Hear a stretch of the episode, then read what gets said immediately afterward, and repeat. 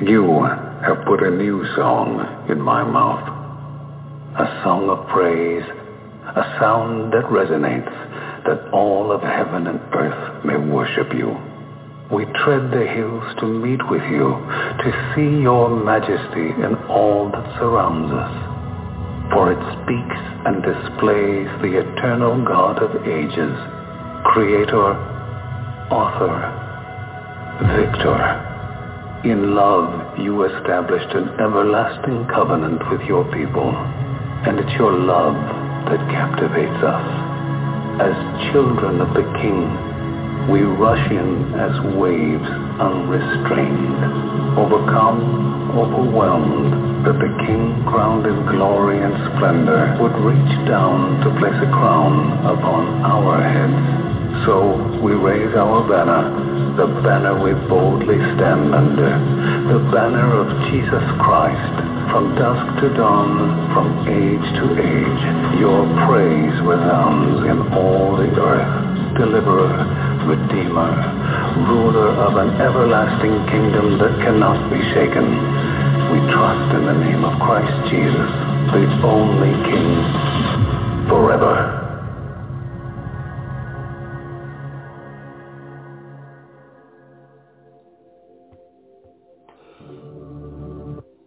Welcome to Zion's Redemption Radio. This is Fundamentally Mormon. I'm your host, Mark Lichtenwalter. The guest call-in number is 917-889-8827. That's 917-889-8827. You can find this at blogtalkradio.com forward slash fundamentally Mormon.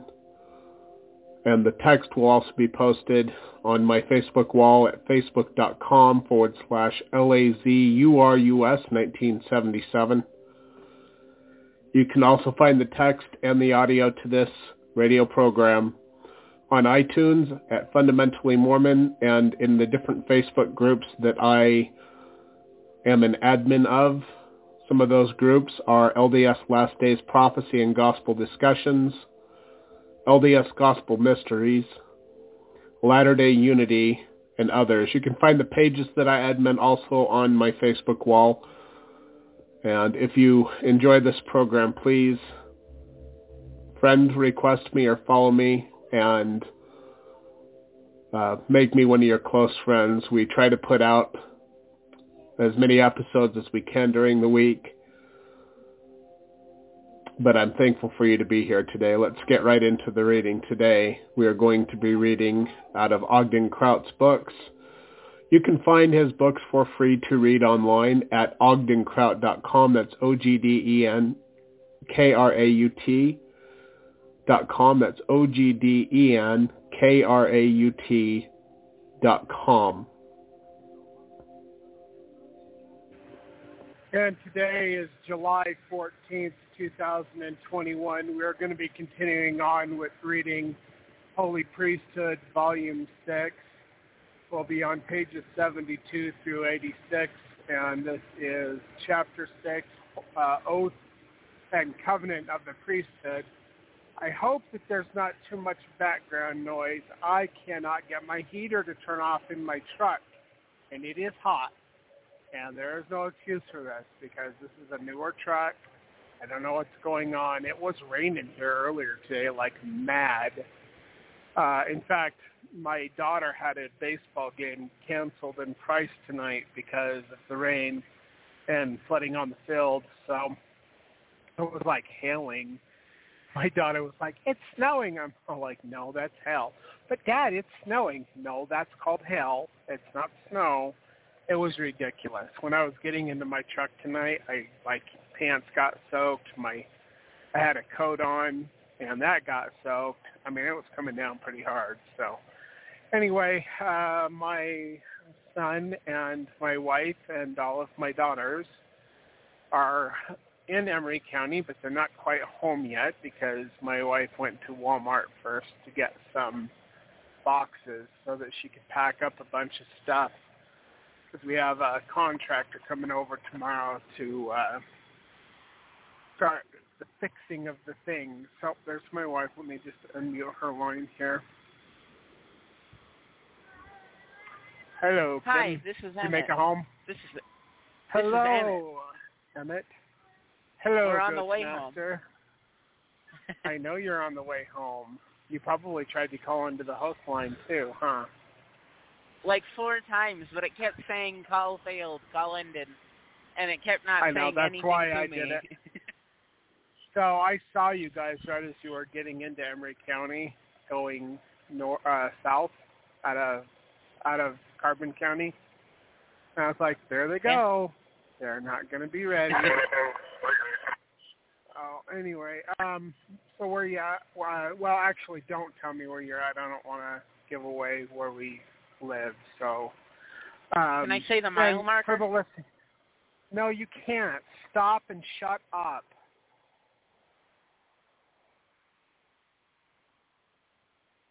So just to explain for the listener why I don't like it when people know where I live, is because we get death threats. And we get people throwing bricks at us, and we get all kinds of different threats. Okay, so Emma, you will shut your mouth as to where we are, where we live, or anything about any of the area. I will tell people that we live in Emery County, and that is as far as it is going to go, unless I know you personally. And even then, you might not know because I'm.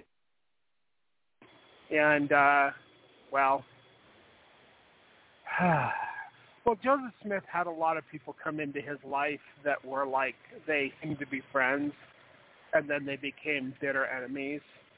And uh, we get the same thing.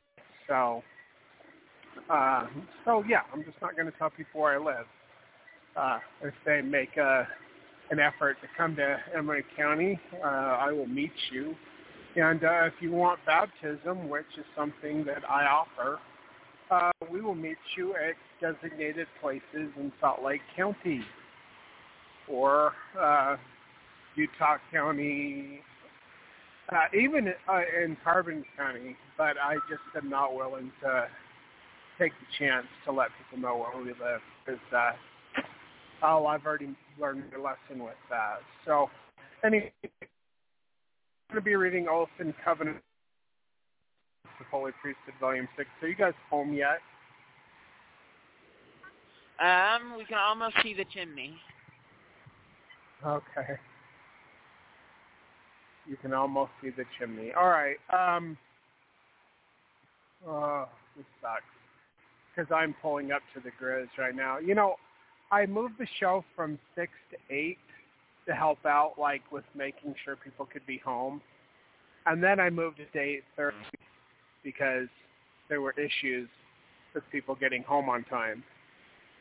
And now it's 8:30, and people are still not home on time. So I don't know what to do with that. Um, are you? Do is mom there? Uh, Mom is here, but she can't hear you. Oh, you have the uh, earbuds in. I have my headset on so that you can only hear me and not Arius, who is messing around in Lydia. Too. Okay. Um, while they're getting home, I'm just going to play something called Intro to Torah 2021 because I got to get out of the truck. I can't hold this line up. So, and you guys aren't ready to read yet. So I'm just going to play this. It's only 8 minutes and 39 seconds. And I will be back in the truck, and hopefully you guys will be home and ready to read. Um, let me dedicate the program before I start. O God, the Eternal Father, we come to Thee in the name of Thy Son, Yeshua, our Messiah. We thank Thee, Father, for the technology to where we can do this radio show and I can keep my job and make money for the family. And I'm thankful for my health and for the health of my family and uh, for all of our many blessings. Uh, we love Thee, Father, and we dedicate this time unto Thee. And we do these things in the name of Yeshua, our Messiah, even Jesus Christ. Amen. Amen.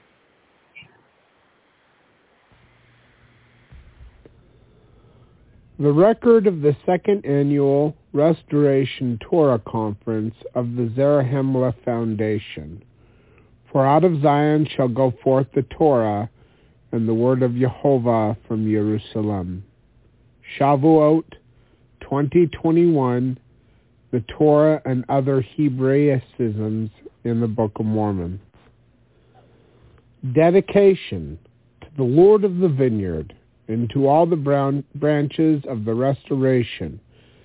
May you bring forth good fruit in the place you have grown, and may you never forget that it is not given to the branches to decide which should be kept and which pruned.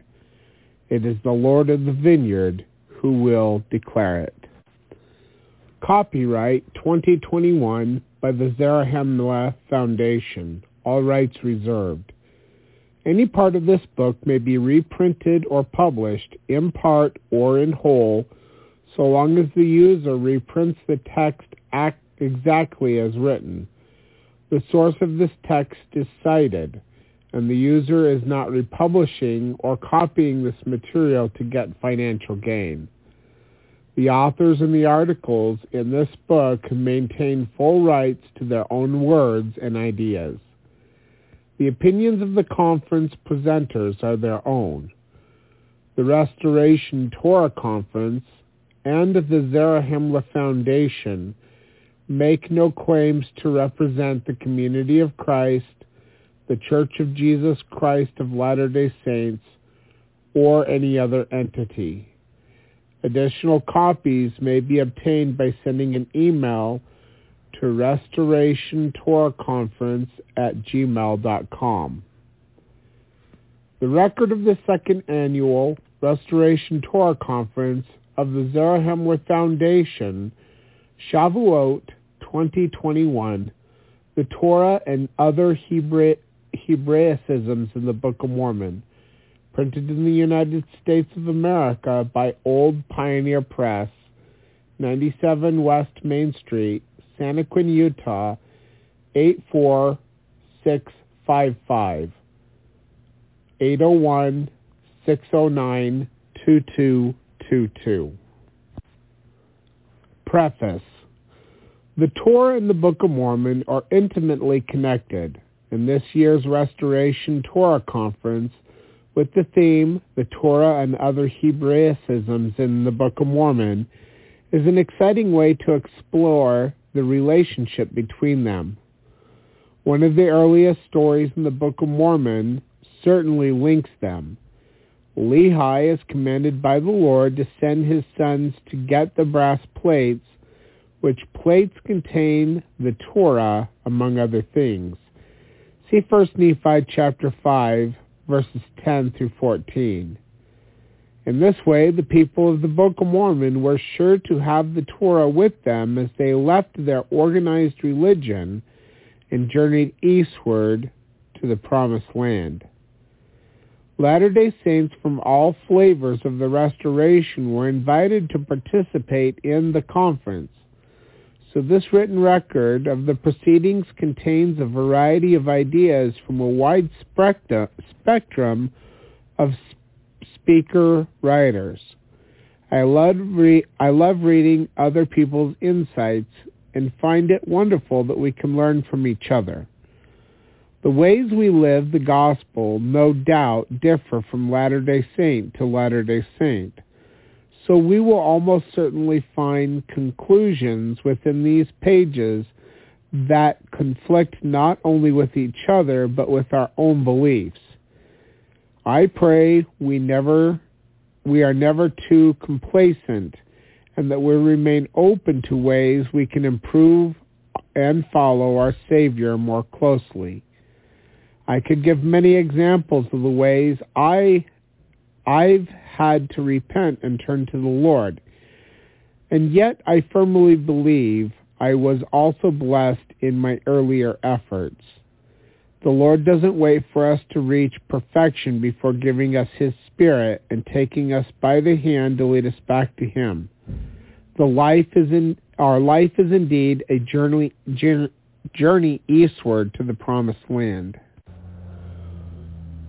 Throughout the Book of Mormon, we find the theme of record keeping, with the word right or writ or record or a derivative found over 500 times in the Book of Mormon.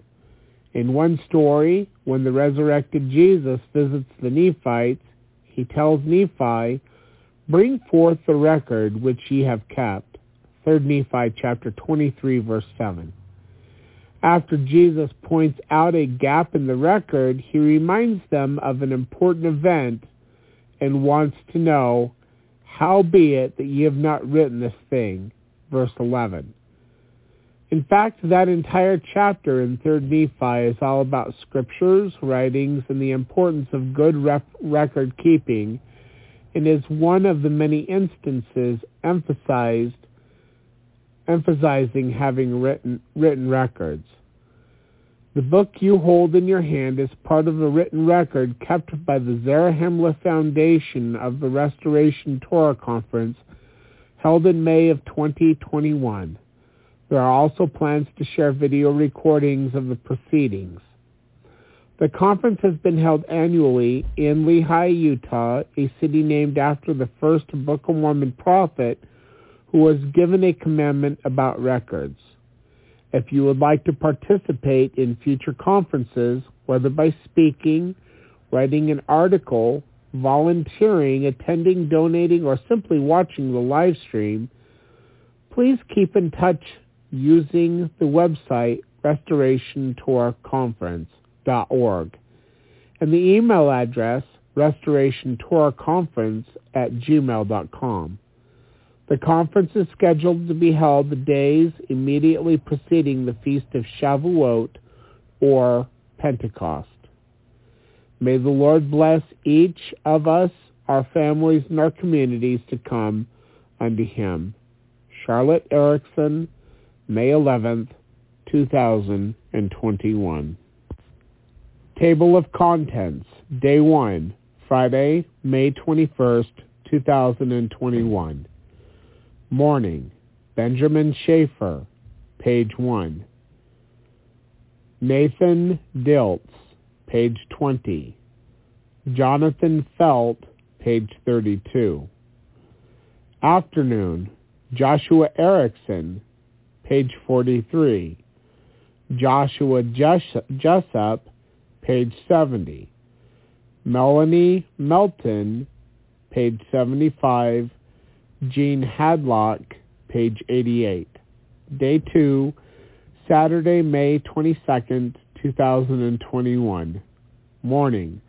Michael Mitchell, page 105. Eric Jensen, page 120. Enoch Foster, page 143. Afternoon. David Patrick, page 157. Anna Net, page 174. Taylor Smith, page 203. Robert K., page 223.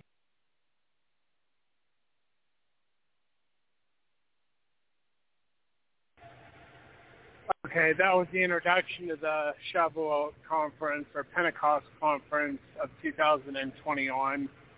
Uh, pretty good meeting. I uh, really enjoyed the Zarahemla Foundation. They're having a meeting this week in Lehi, Utah on the 18th, I think it is. I think it's on Sunday. And uh, I wish I could go. Oh my gosh. I wish I could go to all of the things.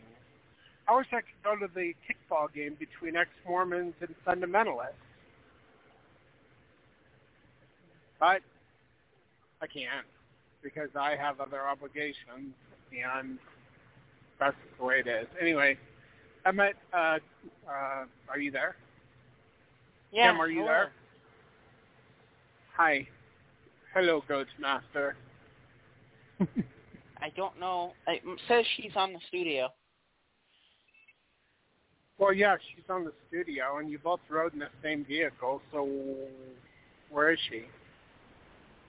Mom, why are you hiding? uh, I don't know. I ran inside, grabbed my tablet, and got to the studio and got the book. Okay, so you're on page 67? Or no, 72. Yeah, 72, chapter 6. Am I unmuted? Now you are. Yes, you're Hello. unmuted. Okay. Hi. Hello, Queen of the Goats. Hi. So, um, I am getting a whole bunch of things ready because tomorrow we have people who are coming to uh, look at things that need to be fixed. So we are trying to get things ready, but just like he has to drive, I have other things I have to have done too. Yeah. All right. Go ahead and mute yourself. And uh, Emma, can you just start reading, please? Sure. Okay. Thanks.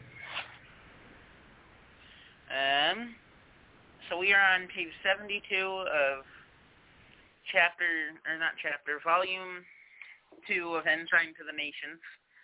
Um, we are on page 960 in that book, but of the volume in the volume, uh, Holy Priesthood Volume 6, we are on page 72, chapter 6, Oath and Covenant of Priesthood.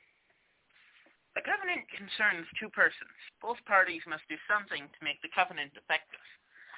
That principle is in full operation in the oath and covenant of the priesthood.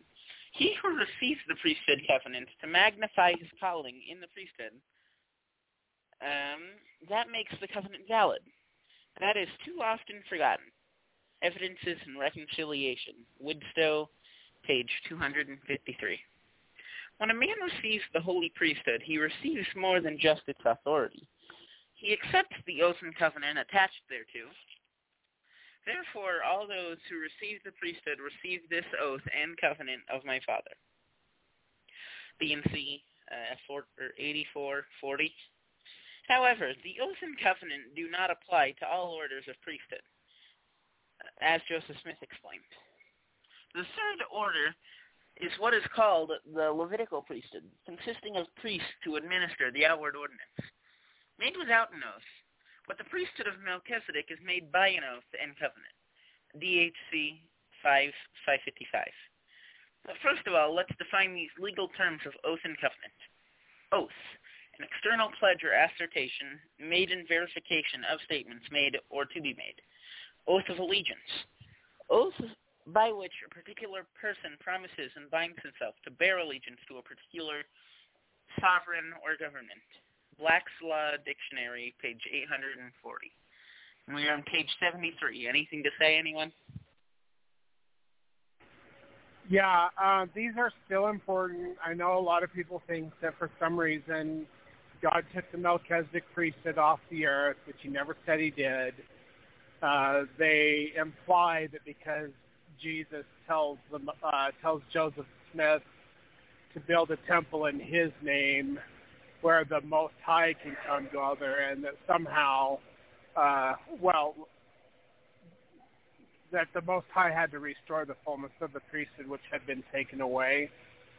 Um, and they assume that that means that the fullness of the priesthood is the Melchizedek priesthood, and the um, and it had been taken away from the church, and he doesn't say that. Jesus does not say that. The fullness of the priesthood had not yet been restored to the earth. God wanted to redeem Zion.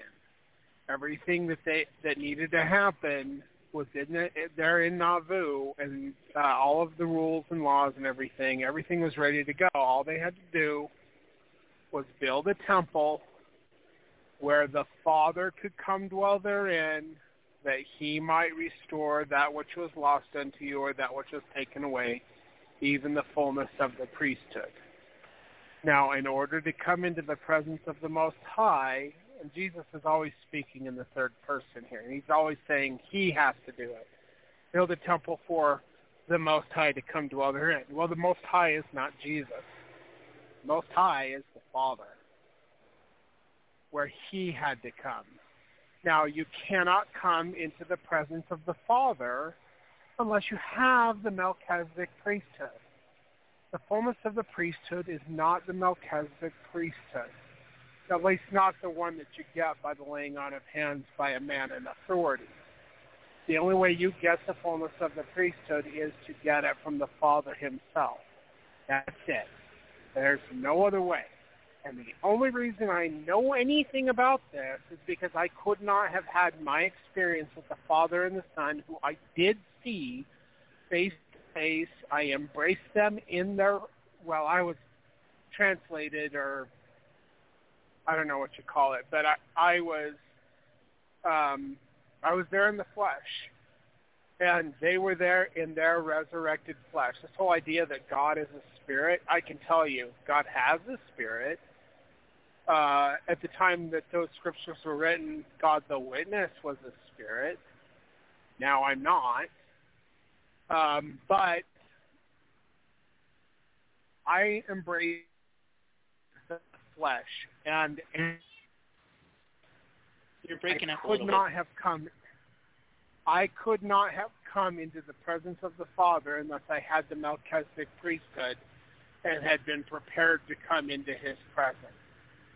And the Father, the Most High, cannot restore the Melchizedek priesthood personally to a person in that temple, which never happened, unless you are prepared to come into his presence and you have the Melchizedek priesthood. I am so sick and tired of these Denver snufferites and these other people that push this agenda. It is a false narrative.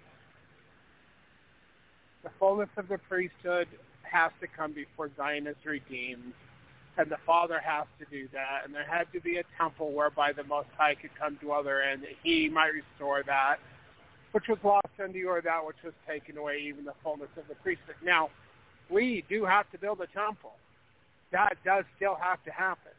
But individually, it can happen to certain individuals. Joseph Smith said that God gave the fullness to the, the ancient prophets himself by the laying on of his hands, which happened to me as well. And I've been given the fullness, but I can't give it to you. Anyway, I'm going to mute myself. Go ahead, Emma. Okay. Um, continuing on. Covenant. Those in which the party binds himself to the future performance of some act. A covenant which has for its object something annexed to, annexed to, or inherited in, or inherent in, or connected with land or other real property. Black's Law Dictionary, page 293. An oath usually pertains to one person's pledge or promise, where a covenant is usually an agreement between two or more parties. An oath is a, the bond attached to the promises of the covenant. There is an oath of obedience with the Aaronic priesthood, but the covenant and promises are attached to the Melchizedek priesthood. When Abraham was 99 years old, the Lord appeared to him and said unto him, I am the Almighty God. Walk before me, and be thou perfect. And I will make my covenant between me and thee, and will multiply thee exceedingly. And Abraham fell on his face, and God talked with him, saying, As me, or as for me, behold, my covenant is with thee, and thou shalt be a father of many nations. Neither shall thy name any more be called Abraham, or Abram, uh, but thy name shall be Abraham. For a father of many nations I have made thee, or have I made thee, and I will make thee exceedingly fruitful. And I will make nations of thee, and kings shall come out of thee, and I will establish my covenant between me and thee and thy seed after thee in their generations for an everlasting covenant to be a God unto thee, and thy seed after thee. And I will give unto thee and thy seed after thee the land wherein thou art a stranger, all of the land of Canaan, Canaan, for an everlasting possession, and I will be their God. Page 74. Anything to say? No, just keep on reading. Well, I guess I could say something. Okay. Abraham was one of the noble and great ones in the congregation of the mighty. There is a hierarchy in the heavens, and it fits the hierarchy of the church. In the church, you have Jesus Christ, who is over the first presidency of the church. The first president has two counselors who are his witnesses who go forth to prepare the way for him so that he can prepare the way for Jesus. Under his authority, there are 12 apostles who are supposed to be traveling elders. In fact, Joseph Smith said that their home is not to be in Zion. They're supposed to be traveling all the time. And the 70s are supposed to go out, and the 70s are also apostles. At least they used to be when the restoration hadn't received a great big old apostasy. And these 70s are supposed to be elders as well as the uh, the 12 apostles. And the 70s are supposed to go out to prepare the way for the 12 apostles to do mi- missionary work. This whole thing where there's 60,000 missionaries is just, it's not supposed to be that way. This is their whole, I'm going to change everything because we're going to do it better than God told us to do it because we're, we're going to lift ourselves above the throne of God, which is anti-Christ.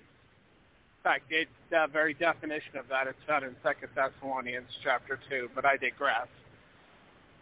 In the heavens, for this earth, there was Jehovah our Elohim, who was appointed under the direction of the council of the Elohim to come to this earth to show Michael how to create the earth. He is the first president of this earth and the father of Jesus Christ above him is, uh, well, above the Elohim is God the Eternal Father and God the Eternal Mother. But going back down, so you've got Jehovah who is over the, this earth. You've got Michael who's the first president and holds all the keys of authority. And he's got his two witnesses who are his messiahs or his anointed ones. That is Jesus Christ and the witness who I am.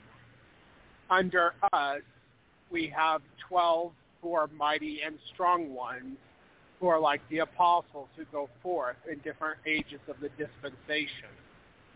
And under them are the noble and great ones who are 70 apostles who come at different times in the history of this earth.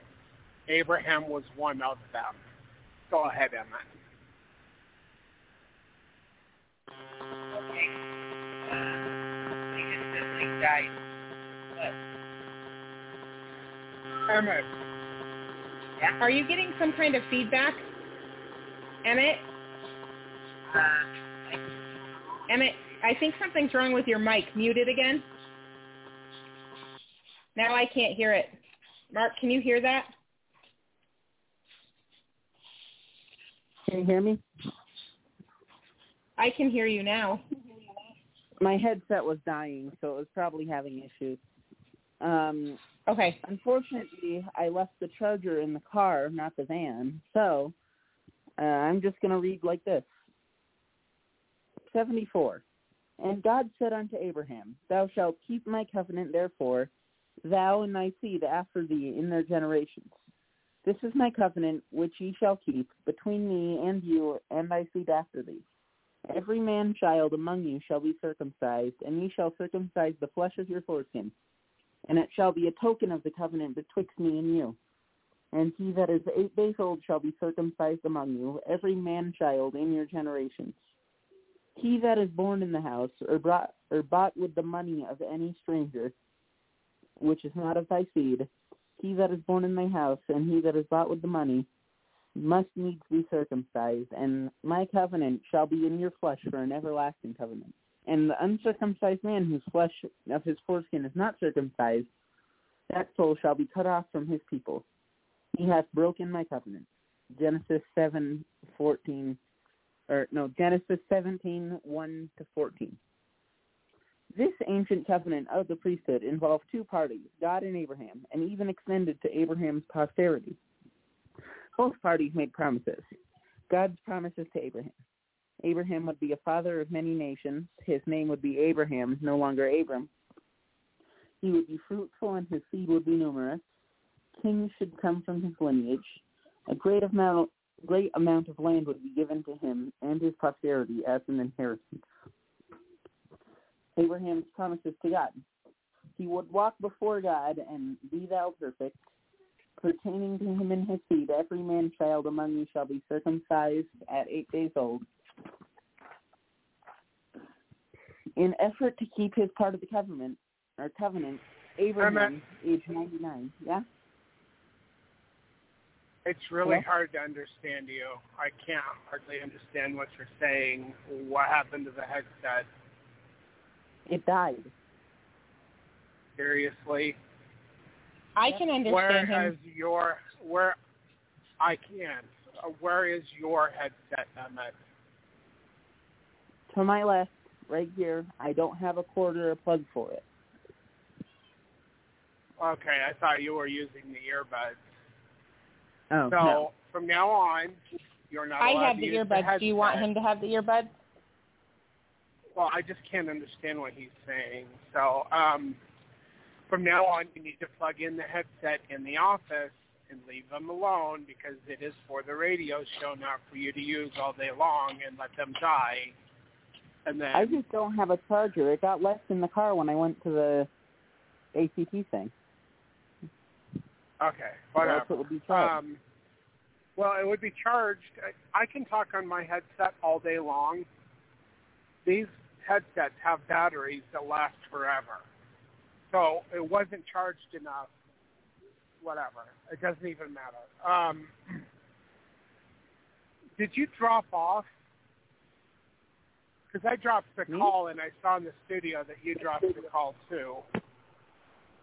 Uh, I don't think so. It didn't look like it on my studio. I didn't see Oh, that you I don't dropped, know. I've been able to hear him the entire time. Okay. Yeah, I couldn't hear him, I and then it it said he dropped. And then, or there was electrical noise right before that happened, and then I got kicked off, so I didn't know if. And I could see Kim was still on, but I, it, I don't know, whatever. Um, real quick before we go on, um, we have powerful enemies. If you raise up your head to oppose the devil's kingdom and the lies of the uh, of the apostasy, uh, Satan's going to come after you, and he comes after us. I've had Illuminati uh, people who are in the Illuminati contacting me. Uh, we've had death threats, and God actually, the reason I went to Florida, I wanted to go back to Utah after Everett, and God told me, do not go back to Utah. There are people there who are looking for you, who want to kill you. And I was like, uh, okay. So I went back to Utah to pick up my friend, and we got the heck out of there. While I was in Florida, not long after we got to Florida, my mom told me that two men in suits knocked on her door and were looking for me. And she noticed that they watched the house for, I don't know, a couple days or a couple weeks. I don't remember. It's been on 2000, that was in 2011, I think it was. So I don't know who they are, but even before I started doing this, they were looking for me. So, um, you know, they don't want this information getting out there, and they shadow ban me. Uh, and Satan uses uh, and his angels. Uh, they uh, tell people, "Oh, you don't need to listen to that guy," and most people listen to them instead of listening to what I have to say and then seeking out revelation and inspiration and all of that to know the truth of all things. You know, so yeah, we have powerful enemies, and so when we have issues on these programs, that's part of it. The reason I don't have anything in my name with my address attached to it is because I am an enemy to Satan and to the satanic empire, or they call themselves Illuminati, and also um, enemies that have uh, come into the church that have gained ground in the church as uh, leaders in the church. And uh, yeah, they know they've known who I am since 2004. So anyway, um, actually, well, Gordon B. Hinckley knew who I was before that, but the rest of them knew after that. My grandparents actually were friends of, of the Hinckley's. Uh, my grandparents served seven missions for the LDS Church, and uh, my grandfather was part of the missionary department. Um, he helped to uh, do some really very effective missionary uh, teaching programs back in the 50s, 60s, and 70s. So anyway, um, I'm going to mute myself. I just was wondering why, I couldn't hear Emmett, but because he doesn't have his headset charged.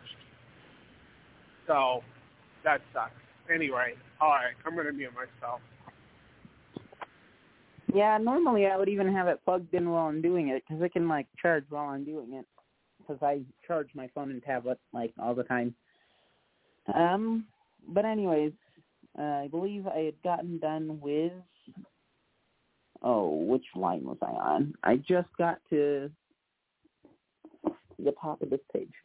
Okay, in an effort to keep his part of the covenant, Abraham, age 99, was circumcised that same day, as well as his son Ishmael, age 13, and all men of his house, or all the men of his house.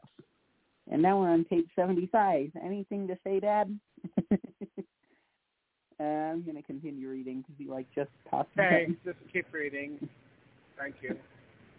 When Abraham was 75, God had made a similar covenant with him. And I will make of thee a great nation, and I will bless thee, and make thy name great, and thou shalt be a blessing. And I will bless them that bless thee, and curse them that curseth thee, and thee shall all the families of the earth be blessed. Or, and in thee shall all the families of the earth be blessed. Genesis 12, 2 to 3. But this covenant between God and Abraham did not start when Abraham was 75 or 99. Its inception was before the foundations of the earth. The P of, uh, I think, I don't know, Abraham 1, 3, and 3, 23. Man, that abbreviation is so weird. It's P of GP. Moses also referred to both an oath and a covenant when talking to the children of Israel. That thou shouldest enter into the covenant with thy, or the Lord thy God, and into his oaths which the Lord thy God maketh with thee in this day. Deuteronomy 29:19. And God also covenanted with Moses and the Israelites. These are the words of the covenant which the Lord commanded Moses to make with the children of Israel in the land of Moab, beside the covenant which he made with them in Horeb. Um, and uh, I have led you forty years in the wilderness. Your clothes are not waxen upon you, and thy shoe is not waxen upon thy foot. Ye have not eaten bread, neither have ye drunk wine or strong drink, that ye might know that I am the Lord your God. And when ye came into this place, or unto this place, Sihon, the king of Heshbon, and Og, the king of Bashan, came out against us into battle. And we smote them, and we took their land, and gave it for an inheritance unto the Reubenites, uh, and to the Gadites, and to half the tribe of Manasseh. Manasseh. Keep therefore the words of this covenant, and do them that ye may prosper in all that ye do. And now we're on Manasseh. page 76. Manasseh. Okay. It's Manasseh or Manasseh.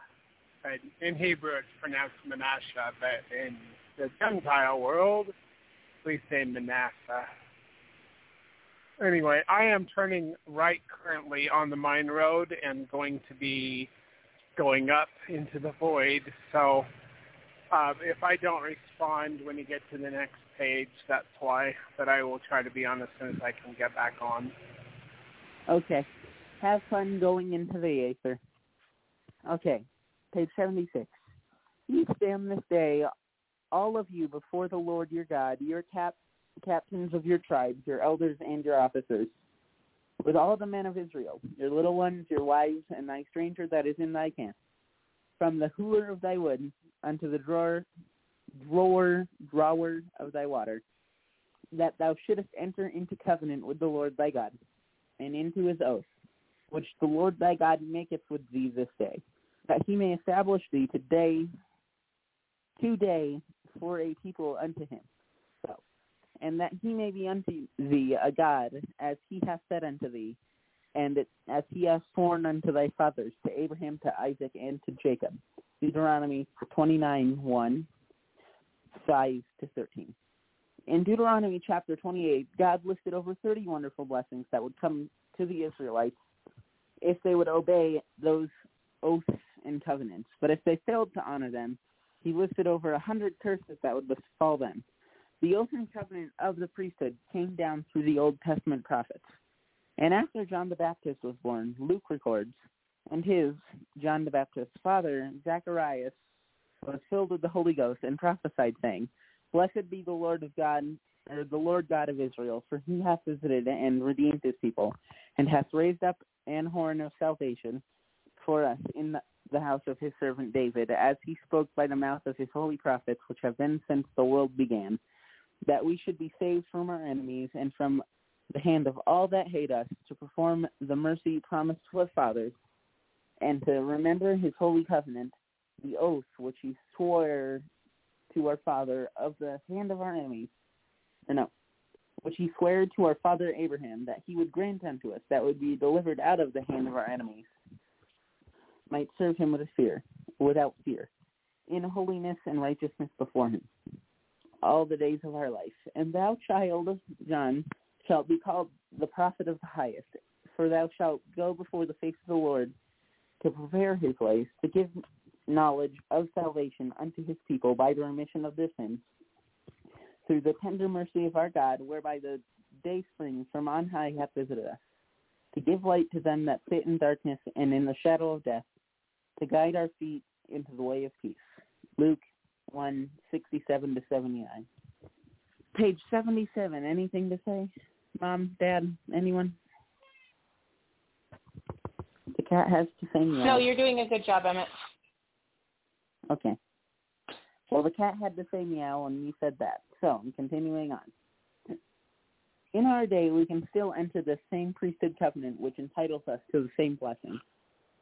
And uh, though we cannot claim these promises which were made to the ancients, for they are not our property, merely because they were made to the ancient saints, yet if we are the children of the Most High and are called with the same calling with which they were called, and embrace the same covenant as they embraced, the money of our Lord as they were, we can approach the Father in the name of Christ as they approached him, and for ourselves obtain the same promises. Teachings of the Prophet Joseph Smith, page 66. Yeah. When a man receives the Melchizedek priesthood, he automatically enters into a covenant with God to obey the laws of that priesthood. It's not a matter of wanting to receive a separate a separate revelation explaining and endorsing such a covenant. The following three references clearly explain this concept. Um, and also, all they who receive this priesthood receive me, saith the Lord. For that, or for he that receiveth my servants receiveth me, and he that receiveth me receiveth my Father, and he that receiveth my Father shall receiveth my Father's kingdom, and therefore all that my Father hath hath shall be given unto him. And this is according to the oath and covenant which belongeth belongeth to the priesthood. Therefore, all those who receive the priesthood receive this oath and covenant of my Father, which he cannot break, neither can it be moved. But whoso breaketh this covenant after he hath received it, and altogether turneth therefrom, shall not have forgiveness of sins in this world, nor in the world to come. D&C 84, 35 to 41. Uh, page 78. Dad, are you there?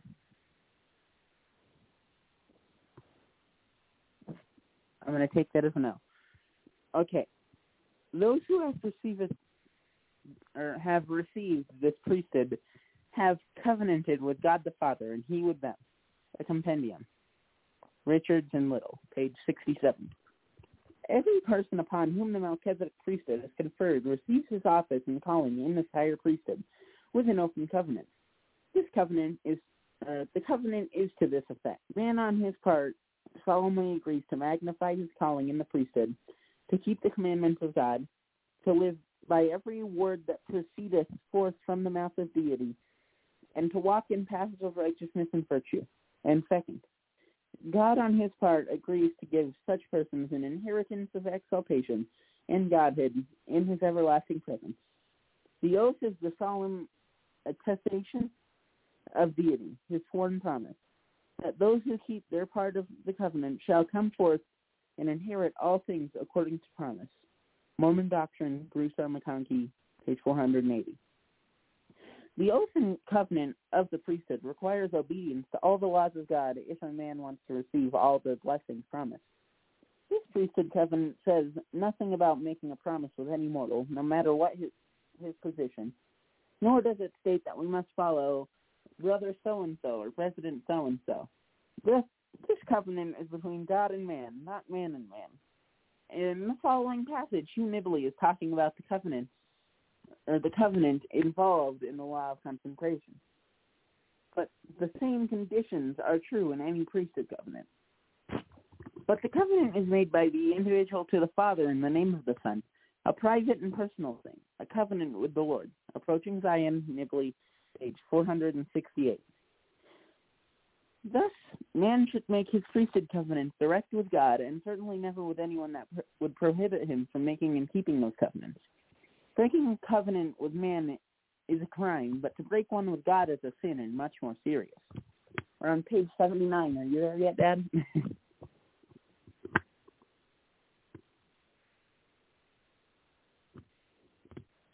uh, I heard static, so I'm going to continue on. Um, page 79, I just said. Among the many laws of the Melchizedek priesthood that man covenants to obey when he receives the priesthood are first, preaching to the gospel, second, gathering the elect, third, baptizing and rebaptizing the saints, fourth, helping the poor, five, blessing and healing the sick, six, doing temple work, seven, performing necessary ordinances, Eight, conferring the priesthood on others, ninth, giving the law of consecration slash united order, tenth, living celestial or plural marriage. This is where the keys of the priesthood enter the picture, as the necessary keys are needed to accomplish and fulfill priesthood laws and covenants. They provide the means to take action, to open the doors allowing a person to keep his part of the covenant. But when certain priesthood keys are not used or are used improperly, they can be taken away and even turned against him, thus preventing him from honoring his part of the covenant and releasing God from fulfilling his part. When the saints broke their covenant and failed to keep the law of Zion, United Order, in Missouri, the Lord kicked them out and did not allow them to redeem Zion at that time. They then failed their attempt, or then they failed their in their attempt to live in Illinois. So the Lord allowed them to be driven out into the wilderness. The Lord revealed to Joseph Smith in 1834. Uh, this is on page 80. Is anyone there other than Mom? um, Mom, are you here? Can you hear me? Yep, I can hear you. You're doing a good job, Emmett. Um, we're just plugging away at all this stuff that has to be done before 8.30 in the morning tomorrow. Yeah, okay. Um, and okay, I have been on. listening. You're doing a really good job reading. I just don't have a lot of commentary, which is probably why Mark is the one who uh, who has this calling. Um, I do get impressions and stuff sometimes, and then I have way too much to say. I feel like, but um, yeah, not right now. Um, I hear oath being um, talked about earlier a little bit, but I didn't comment when you were talking about the oath, and that just reminds me of um, a lot of times people say um, swearing is against the law. You shouldn't swear. And then um, when they're talking about that, they're actually talking about swearing oaths and uh, covenants um, against to, like the will of God. Um, so he says you shouldn't swear oaths, um, and that's what swearing comes from. So every time I hear that word, that's what goes through my mind.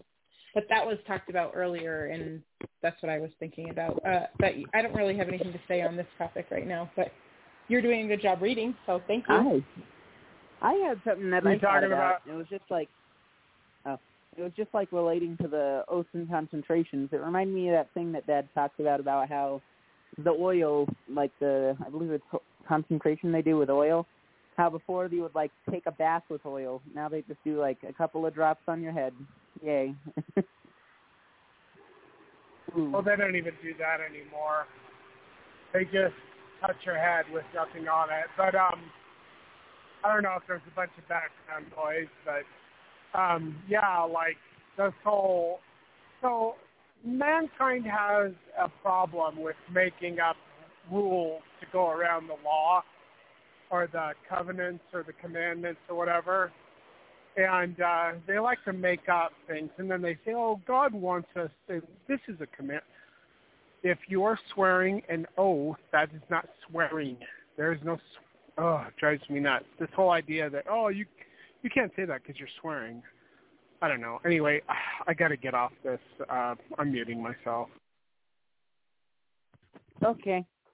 Well, I believe I was on page 80, so I'm going to continue. Therefore, inasmuch as some of my servants have not kept the commandment of the united order, but have broken the covenant through the covetousness and with feigned words, I have cursed them with a very sore and grievous curse. For I, the Lord, have decreed in my heart that inasmuch as any man belonging to the order shall be found a transgressor, or in other words, shall break the covenant with which ye are bound, he shall be cursed in his life and shall be trodden down by whom I will. D&C 104, 4, 5. It took a couple of decades for the things to try again, but once more they failed. when the United Order was dissolved in 1834, it was through no pressure from the outside, but because of greed and hypocrisy, uh, hypocrisy, covetousness, and with feigned words. D&C 104, 452. Within the church, Brigham Young revived it again. The Brigham Young Academy at Provo was founded for the explicit purpose, in his words, of countering the theories of Huxley and Darwin, or of Darwin, or of Meow, Mile, uh, Ah, I don't remember how to pronounce his name, and the false political economy which contends against corruption in the United Order. Approaching Zion, Nibley, page 171. Brigham Young had established over 300 separate orders, but by the 1890s they also had been dissolved.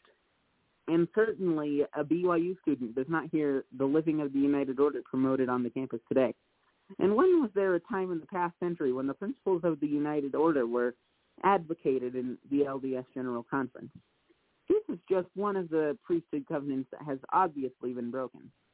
Another part of the priesthood covenant includes the law of plural marriage, Regarding this law, the Lord said, I reveal unto you a new and everlasting covenant, and if ye abide not in that covenant, then ye are damned.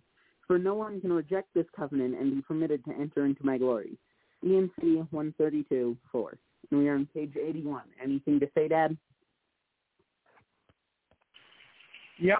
Uh, okay, so D&C section 132 actually contradicts Jacob D&C Section 132 came out in the 1850s after Joseph Smith was alive.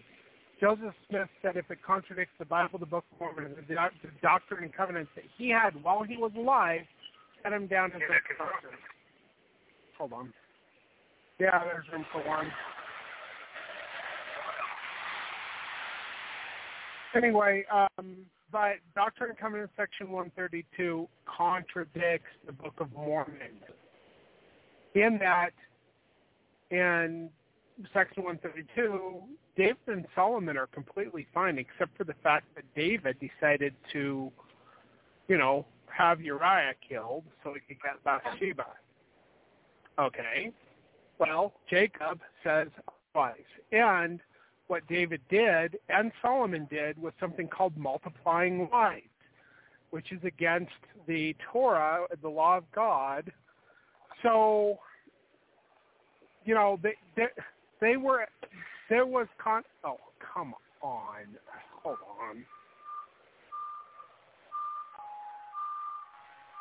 on. Uh, okay. Anyway, there was uh, there was he they were guilty of breaking the Torah law, which is kind of talked about a little bit in Jacob you know, so they were guilty of more than just doing the Uriah Bathsheba thing. Okay, now Brigham Young, he took things and he changed them around and he spliced revelations together and he added his own crap into it. I'm sorry, the church was rejected. Now I used to have a really huge problem with Brigham Young, and God told me that Brigham Young was a servant, but he's not perfect and he did things that were wrong. But I am not to judge him because I am not his judge. So I'm not going to judge him.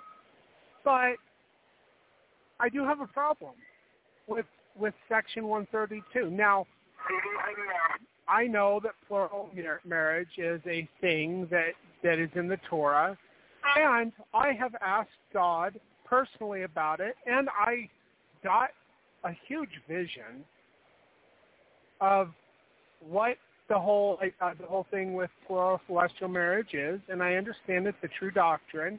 Whether or not Brigham Young did things right, he multi- Brigham Young multiplied wives, which is against God's law, which is still applicable. So anyway, I'm going to mute myself again. I got to write some paperwork down.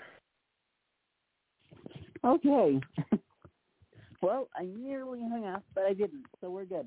Um, continuing on. Um, so I read that. Uh, page one. Right, D&C 132, you talked about that. Marriage with one wife was only a part of the miscarriage, or the marriage covenant. this new revelation included more than one wife. wife. Franklin D. Richards elaborated. The Latter-day Saints claim to be the children of Abraham. And if they are the children of Abraham, they will do the works of Abraham. It was difficult for men and women from all parts of the world who had lived in the monogamic, monogamic order all their lives to accept this doctrine of the eternity and plurality of marriage. It was a new and everlasting covenant. The, uh, no, Journal of Discourses, uh, 26, 341. That's a lot of verses. Monogamy was the first part of that covenant.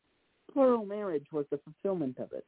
As Joseph F. Smith explained, the marriage of one woman to a man for time and eternity by the sealing power, according to the law of God, is a, fulfill- a fulfillment of celestial law of marriage in part. But this is only the beginning of the law, not the whole of it. Therefore, whoever has imagined that he could obtain the fullness of the blessings pertaining to this celestial law by complying with only a portion of its conditions have deceived himself. Journal of Discourses 2028.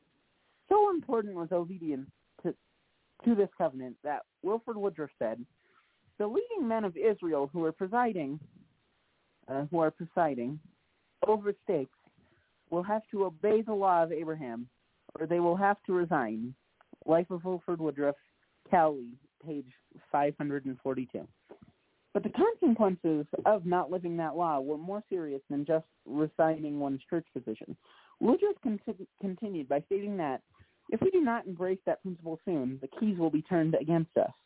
Uh, Life of Wilford Woodruff, Cowley, page 542. I did IDID again. We're on page 82. Anything to say? I'm about to go back into the void, but let me just. So there's like a couple of different camps with uh, polygamy, which is what I was talking about before. You've got your people that are like, well, Brigham Young was a bad person and he practices, so obviously that's a horrible thing. And I've seen, I've read articles where they're like, Abraham wasn't a polygamist.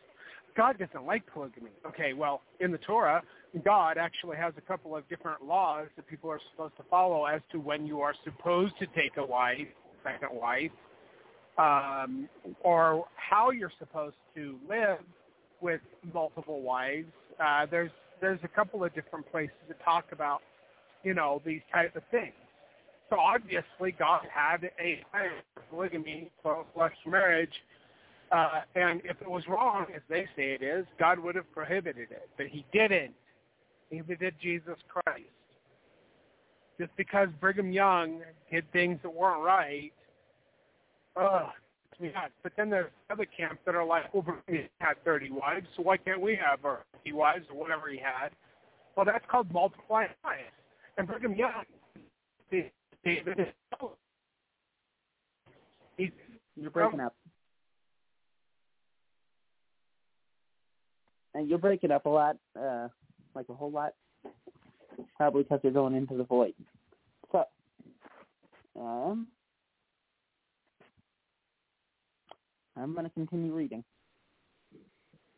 Heber C. Kimball warned the saints that what would happen if they found fault with the covenant of plural marriage.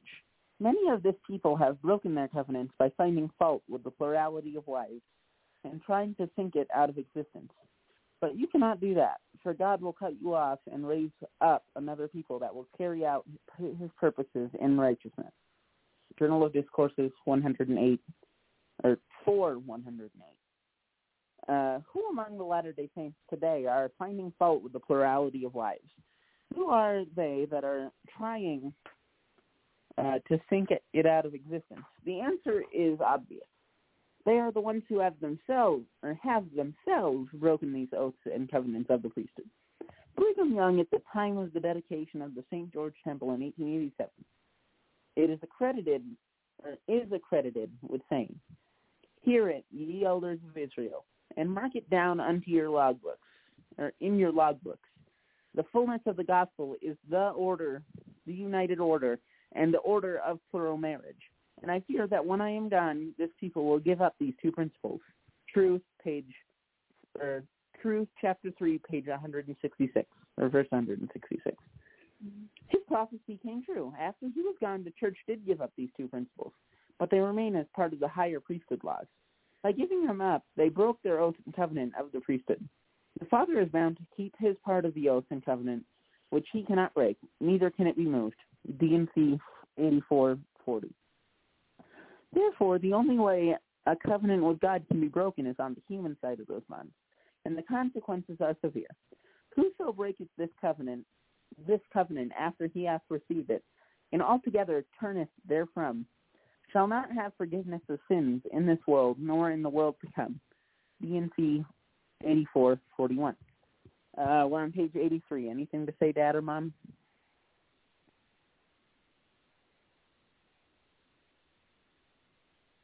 That is a no. Okay. Page 84. Or 3, whatever. There are only a few sins that cannot be forgiven, but apparently this is one of them. Joseph Smith concurred with this. Acceptance of the priesthood, a serious matter. This makes a very serious matter of receiving this covenant and in and this priesthood for those who receive it must, like God himself, abide in it, and must not fail and must and must not be moved out of the way. For those who receive this oath and covenant and turn away from it and cease to do righteously and to do honor to this covenant, or to honor this covenant, who will abide in sin and repent not, there is no forgiveness for them, either in this life or in the world to come. Gospel Doctrine, 1970 to 71, Millennial uh, PRSTP, Priesthood Manual, uh, PP 209-210. President Spencer W. Kimball explained another way this Melchizedek priesthood covenant can be broken. The Melchizedek priesthood holders and those who have received their temple endowments have made further and specific pledges to do to work righteousness. The Lord has expressed the mutual pledges between our Heavenly Father and the priesthood holders as an oath and covenant. Suffice to say here that one breaks the priesthood covenant by transgressing commandments, but also by leaving undone his duties. Accordingly, to break the covenant, one needs only to do nothing. The miracle of forgiveness, Kimball 96, or page 96. In explaining further the seriousness of breaking such an oath. Comment. Hi. Please hold the phone up to your face and not on your shirt. Okay. Thank you. Um. Okay. In explaining further the seriousness of breaking such an oath and covenant, suppose an ordinary citizen commits a felony and is caught. In court, he is found guilty of a crime and is subject to 10 years in prison. If the off- or if an officer of the law was found guilty of the same criminal act, should his punishment punishment be more severe because he had taken an oath to obey the law that he broke? By the same reasoning, the Gentiles who oppose and disobey the laws of God will suffer severely for it. But those who have had priesthood conferred upon them and then break the covenants and laws of the priesthood will suffer even more. Uh, we're on page 84. Anything to say, Dad or Mom? I have something to say. So uh, a couple years ago, the church decided to once again, for the I don't know umpteenth million time, change things in the endowment. Uh, and you know they just like to change things. They don't like things, so God gave it to us a certain way. But you know, they they sit above the throne of God and can just do whatever they want. That's what they think. The rabbis, by the way, they think that too. That's why they do what they do. but um, they, uh, you know, we we make a covenant in the temple to live the law of consecration, which is the foundation for Zion's redemption and the United Orders, which is something that is very important to God for us to do. When we don't do those things, we are not keeping our covenant. In order for us to keep that covenant, the church has to have united orders. There has to be united orders within the church. If you're caught living in a united order and you're a member of the church, you will be excommunicated. Now, the devil in the endowment says, all they who do not live up to every covenant they've made this day will be in my power. But we're not keeping the law of consecration at all. So guess what? We're in his power. Babylonian businessmen of the church take your You're tithing money. I know, I'm at the top of Barrel Hill. I need to quit my job and just stop working, but I can't because I'm already irritated anyway because the air conditioner or the heater won't turn off. And in order for you guys to hear me, I have to have the window up and just a whole bunch of other things. But anyway, so they take your tithing money and they uh, because of something that Heber J. Grant did, where he uh, got a loan out on the Temple block in uh, Salt Lake Temple, Manti, St. George, uh, and a whole bunch of other stuff. Okay, now they eventually paid off that loan, but the Security and Exchange Commission wouldn't allow them to pay off the loan because the Babylonian, the, the Illuminati, they uh, they had this thing where you had they had it set up where all the tithing money that the church collects goes into Chase Manhattan Bank, and they can invest it for two years. Joseph F. Smith, or not Joseph F. Smith, Joseph Fielding Smith, I think it was. He tried to get that all paid off so they could get out of debt and like get out of that the thumb of of the beast, which Daniel chapter seven talks about the saints of the Most High being, uh, you know, worn down by the beast until the Ancient of Days comes. That's Father Adam, by the way. But um, but we can't get out of this thing. So all of your money that you pay to tithing goes to investment bankers at Chase Manhattan Bank. And then after two years, the money is given back to the church. And then the church does the same thing with it that the, bankers were doing with it. And they take your money to invest in Babylonian businesses, which Joseph Smith said it is, uh, I'm, I'm paraphrasing, but it's against the mind and will of God to lay up another dollar for the building up of Babylon the Great. But they do it all the time. We're supposed to come out of Babylon. That's a, that's another thing that God has told us to do. But instead of coming out of Babylon, we're helping to build it up with our tithing money. Now, if you are paying tithing to that corporation, you need to stop. The tithing was instituted, according to Joseph Smith, for uh, helping the poor, which is what it is for. Um, but you know they're doing these other things with it now, and they've got billions of dollars, literally billions of dollars in the bank, and they they pay a tenth of the money uh, to humanitarian efforts in the bishop's storehouse. So I mean, you can continue with the corporation, which are Babylonian businessmen who are uh, wolves in wool suits which is, you know, a fulfillment of, fulfillment of prophecy, you know, or you can, like, be obedient to God and his commandments and get revelation for yourself and stop it with this trusting in the arm of flesh. That, and another thing, too, Brigham Young, oh, there's a lot of fundamentalists who will be like, well, Brigham Young did it, so obviously it's right, and they don't even worry about getting revelation for themselves. And Brigham Young, he did a whole bunch of things that were wrong in the sight of God, including faking revelations, which Section 132 is. However, there is a thing about plural marriage. When I was asking God about what it meant where where was he before the Big Bang? I like tried to work this out in my brain for a long time. I was like, okay, well, is he just in the void of nothingness? And then the Big Bang happened because that's what we were taught in school. Big Bang is the beginning of it all, and we don't know what happened before the Big Bang, but uh, whatever. Okay. God took me up after I asked that question for a number of years, and I kept bugging him about it. He took me up in the spirit, and he opened up a vision in front of me as I was in space and I saw this great cloud of light, and I came down into the cloud, and there were orbs of light. And God said, these are the intelligences. And he said, look, and I looked, and I saw one of the orbs of light flash, and it became two orbs of light. And God said, this is the beginning of the Spirit.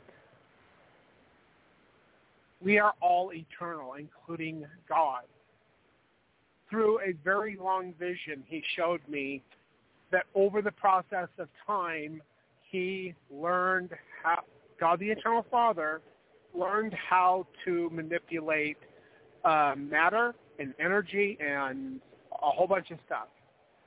And he eventually learned to create this body that we have now this is not what we looked like when we were born as spirits. We were orbs of energy, orbs of light.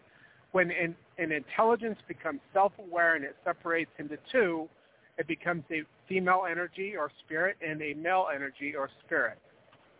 That's the birth of the spirit. When the intelligence is not separated and the masculine and the feminine are together, it is eternal. But when the spirit becomes a spirit, it is not eternal. It can die in order for two spirits to become one again, like they were in the intelligence, and to obtain eternal life, you have to be sealed by the Holy Spirit of promise. And I know some people are like, well, the Holy Spirit of promise is something else. It is not. I am tired of non-prophets telling me, a prophet, how these things work. I got it from God and get over it if you can. Now, when these two spirits are sealed together, a man and a woman or a male and a female, they there is a, a bond that becomes eternal once again, like they were in the intelligence. And it is required for eternal life for the sealing of the Holy Spirit of promise. It's the same sealing keys that Peter had, that Joseph Smith had and that I have. Later on in this vision, God showed me the preexistence. And he showed me that the elect are they who never left the side of Yeshua or Jesus Christ. They are the elect. And there were many more feminine who were elect than there were masculine. And they qualified to receive the highest blessing. The ones under them did not. Only the elect qualified for that in this multi, in this probation period. And there are multiple mortal probations. I'm not going to get into that at this time. There were many more feminine than there were masculine. So because of that, God allows many female spirits to be, uh, well, female females to be sealed by the Holy Spirit of promise to one elect male. That is why God allows plural celestial marriage. That is what that is all about. Brigham Young took it to a different level, and he actually broke laws um, which have to do with the multiplying of, of wives. But Joseph Smith, he was sealed to many different women. Did he consummate those marriages? I don't think he did, and I don't think it matters because to be sealed doesn't necessarily to be uh, to be married, but being sealed uh, husband to wife, wife to husband, and then being sealed to the key holder, who is the one man on the earth who has been sealed up to the Father or the Son. It creates a, a chain to heaven and to God and to all that he has sealed to. And it is extremely important but so many ex-Mormons or Mormons, they want to do away with things because they don't like something. And they assume that they're so correct But let me tell you, in Third Nephi it says that the, the whole world is, is led in gross darkness and error, except there were a few who are the humble followers of Christ. Nevertheless, they too had been led in false doctrine by the precepts of men. That's all of you, all of you, every single one of you out there. I don't care what group you're in. I don't care what church you're in. I don't care what movement you're in. You believe in false doctrine that is the doctrine of men mingled with Scripture. You assume things and you teach the things that you assume as doctrine, and that is how apostasy and iniquity happens. And it needs to stop. Anyway, I'm going to mute myself. I'm going into Sunnyside Depths, so. Okay. I guess I'm going to continue on. Okay. Um, I think we were on 83. Oh no, we were on 84.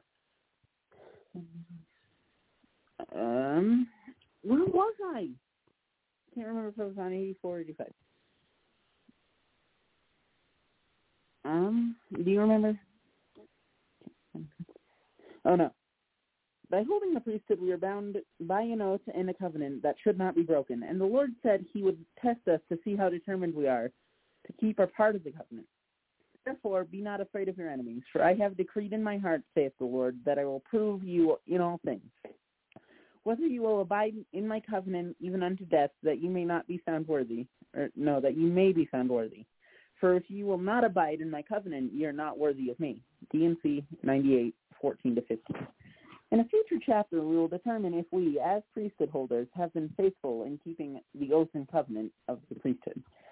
Most Mormons fail to grasp an importance and importance of the blessings and the cursings connected to the oath and covenant of the priesthood. They do not fully realize the magnitude of the promises of the Lord upon his people who honor their covenant with him. The extent which the Lord will go in protecting someone who honors their oath and covenant of the priesthood is related by Joseph Smith and recorded by Horace Cummings.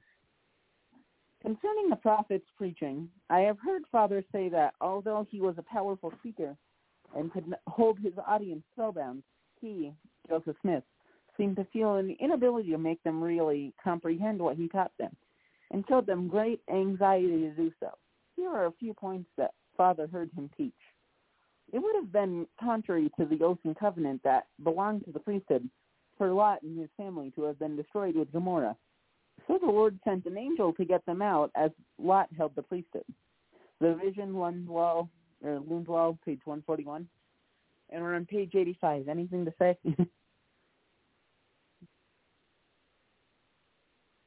I'm going to take that as a no. Okay. It appears that when we break a covenant with God, we automatically have acquired one with the devil. Rejected covenant with God becomes a covenant with Satan. Isaiah mentioned a time when the priest and the prophet had erred in vision. They stumble in judgment. Isaiah 28, 7. The result is that your covenant with death shall be dis, disannulled. Disannulled? And your agreement with hell shall not stand. When the overflowing scourge shall pass through, then ye shall be trodden down by it. Volume 8, or verse 18. He is referring to the leaders of the Ephraimites. What will be the result upon the Latter-day Saints if they neglect, refuse, and oppose so many laws and doctrines that are part of our priesthood, covenant with God? According to the Lord, we do not learn that the rights of the priesthood are inseparably connected with the powers of heaven, and that the powers of heaven cannot be controlled nor handled only upon the principles of righteousness. They may be conferred upon us, it is true, but when we undertake to cover our sins, or to gratify our pride, our vain ambition, or to exercise control or dominion or compulsion upon the souls of the children of men in any degree of unrighteousness, behold, the heavens withdraw themselves. God is no longer bound by the covenant. The Spirit of the Lord is grieved, and when it is withdrawn, amen to the priesthood or authority of that man. His priesthood is no longer recognized by deity. And we're on page 86. Anything to say, Dad, Orlan? Kim, did you have anything to say?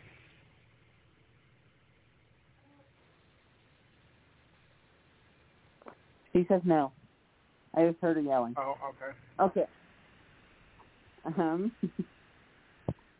oh, where am I? We just got to 86. Behold, ere is he aware, he is left unto himself, to kick against the pricks, to persecute the saints, and to fight against God. D&C 121, 36 to 38.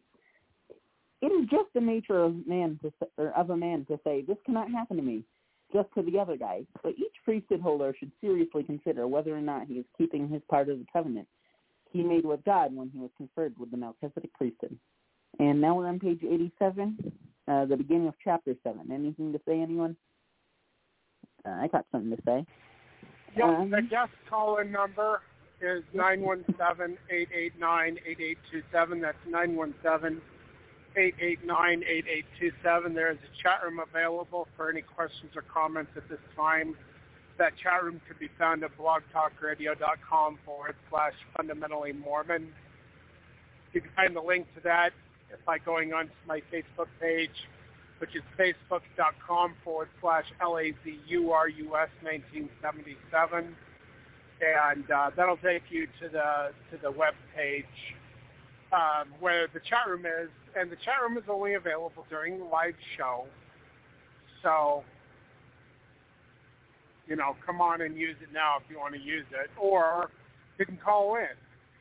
But uh, Emma was going to read uh, the first part of the next chapter, and at the end of that, if we have any callers, call in and push one, and that'll let us know that you want to come on the air. Can give us your first name and where you're from. Do not give us your last name. And, uh, you know, if you want to use a different name, that's fine. But uh, just give us a name and your uh, where you're from. And then what your question or comment is, and then we will mute you and answer the question or comment, and then unmute you and uh, see if there's any follow-up that you have. So, uh, okay, Emma. Um, the next chapter, um, I didn't take a look at it. I I kind of did, but I really didn't. Um, what's the next chapter called? Um, it is called Biblical Keys, and there's a bunch of little sub areas in it. That's kind of cool. I'm sorry, I'm breaking up because It's called Biblical. Keys. Okay, and are there a list of things that they're going to go over in the first page or two of that uh, chapter? Yeah, uh, the first page is actually just basically a table of contents for the chapter. it's Okay, like, just go ahead and yeah, just go ahead and read the first two pages, and then that'll give people, if they want to call in, time to do that. And then if not, then we'll end the radio program. So I'll mute myself and go ahead and just read two pages. Do not pause for me to make a comment until the end of the second page. Thank you. okay. This is like a really long chapter. It goes from page 87 to 129. so let's start. 87 Uh, to 129. Oh my gosh, this is going to be a multi-parter. and We'll do 15 pages a day, I think. We'll see. All I right, go ahead. Could, like, I could totally like read a half of this in the remaining radio show time if I said read and didn't stop for mistakes. Anyways, continuing. Um, we are, by the way, we're on page 964 of Ensign to the Nation, uh, Volume 2, and we are on Chapter 7 of Holy Priesthood, Volume 6, called Biblical Keys. And without controversy, great is the mystery of godliness. 1 Timothy 3:16. For an analysis or breakdown of the term keys, biblical scholars have used an outline similar to the one below. This is supposed to help solve some of the problems connected with the keys, as mentioned in the Bible. Thus, this chapter will be organized as follows. First, uh, Jesus gives the keys. Uh, number one, subsection one, Peter and the keys, subsection 2, binding and losing, subsection 3, dangers and warnings, subsection 4, the rock of revelation, uh, 2, or second, views and perspectives, subsection 1, true and false agents, subsection 2, uh, scope of the keys, subsection 3, functioning with priesthood keys, third, data, subsection uh, 1, related passages on keys, fourth, conclusion. Subsection 1, the power of keys. Subsection 2, agencies of power. All right, uh, that's the end of page 88. Continuing on. Sub, uh, section 1, Jesus gives the keys. Subsection 1, Peter and the keys.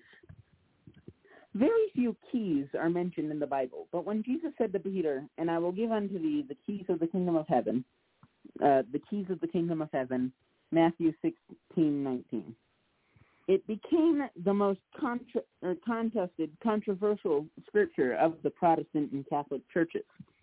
Biblical scholar James Hastings wrote, in ecclesiastical history, the phrase is associated primarily with the so-called privilege of Peter, upon which the dogma of pa- or papal supremacy has been built, but also with the delegated authority of an official priesthood. This doubt or this double promise like the one in the preceding verse that was made to St. Peter so personally, can be uh, can hardly be doubted. The question is as to what it means. Hastings Discourses of the Bible, uh, 549. Most scholars have stumbled over this passage and have arrived at many different interpretations. Some so strange they don't seem to refer to the passage at all. Elder Bruce R. McConkie noted this too in one of the most abused and misinterpreted passages in the whole Bible, Jesus promised to give Peter certain keys and powers which would enable the ancient apostle to build up the church and kingdom in the meridian of time. The Millennial Messiah, McConkie, page 124. And referring to the same passage, there is no more stubbornly contested conception in terminology. International Standard, Standard Bible, uh, ENC 3 1794. And now we're on page 89. That was two pages. Anything to say, Dad? No, and I don't think we have anybody in the studio. Can you refresh it and just check real quick? Uh-huh. We have two people in the studio. Those two people are you and Mom. because we're so, your biggest fans. okay, well, I guess that's the end of the program for tonight. Uh, did you have anything to say about any of this, Emmett? Um, not really. uh, other than, wow, this is a really long chapter. Even in, like, the Ensign to the Nations, it's from page 965 to 976. Which is, like, what? ridiculous. It's about 10 pages long in the enzymes information itself, like the actual pages of the book. Oh, okay. Hold on, I'm climbing a wash plant. He's climbing a hill, guys. He's climbing a hill.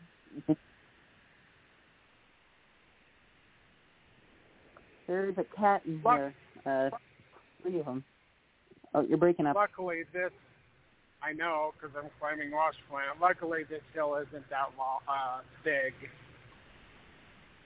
So I only get down to 30 miles an hour on this hill. So, all right. Well, um, I just want to say that uh, you know, for those enemies out there who think that uh, polygamy is a horrible thing because bad men do bad things in polygamy, two things.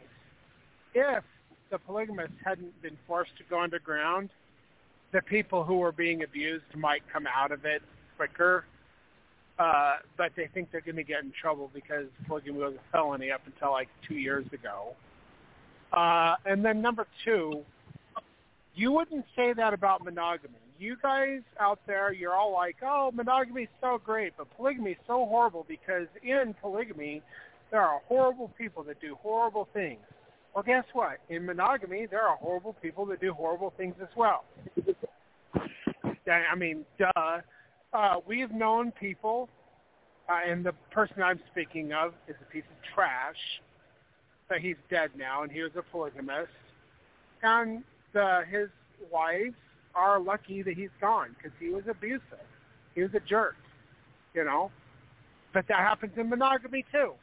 However, we know more polygamists. I broke up a bit. I heard and that, and then you said however. We know more polygamists in healthy relationships with adult, adult, consensual adults that um, are perfectly healthy and good relationships. You know, and if a polygamous man is abusing one of his wives or two of his wives, the, the wives can actually gang up on him and get the heck out of it. But because of the laws, they're scared to do that because they can be charged with a felony. It's the stupidest thing. The Constitution is supposed to guarantee the religious rights and prohibit the government from creating laws about religion.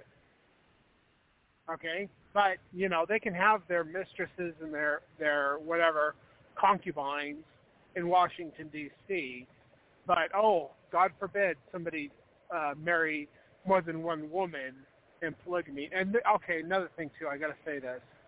If there were more elect men than there were women, it would be polyandry and polyandry is a thing as well. There is polyandrous relationships that are valid in the eyes of God. Like, take for instance, God the Father, Michael, was married to Miriam, who the Gentiles call Mary, the mother of Jesus, or Yeshua. He consummated that sealing and had a child with her. His name is Yeshua who his mother used to call Yashi.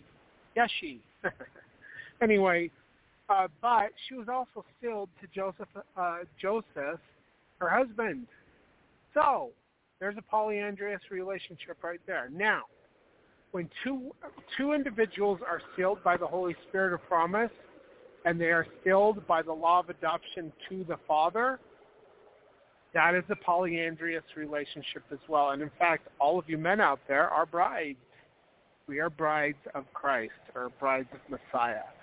So anyway, well, I guess I'm done for tonight. We'll be back on tomorrow with the beginning of that next chapter. Thank you, Emma, for reading. You can go ahead and cue the music and uh, take care, everyone. God bless and goodbye. Goodbye, everyone. Have a good night.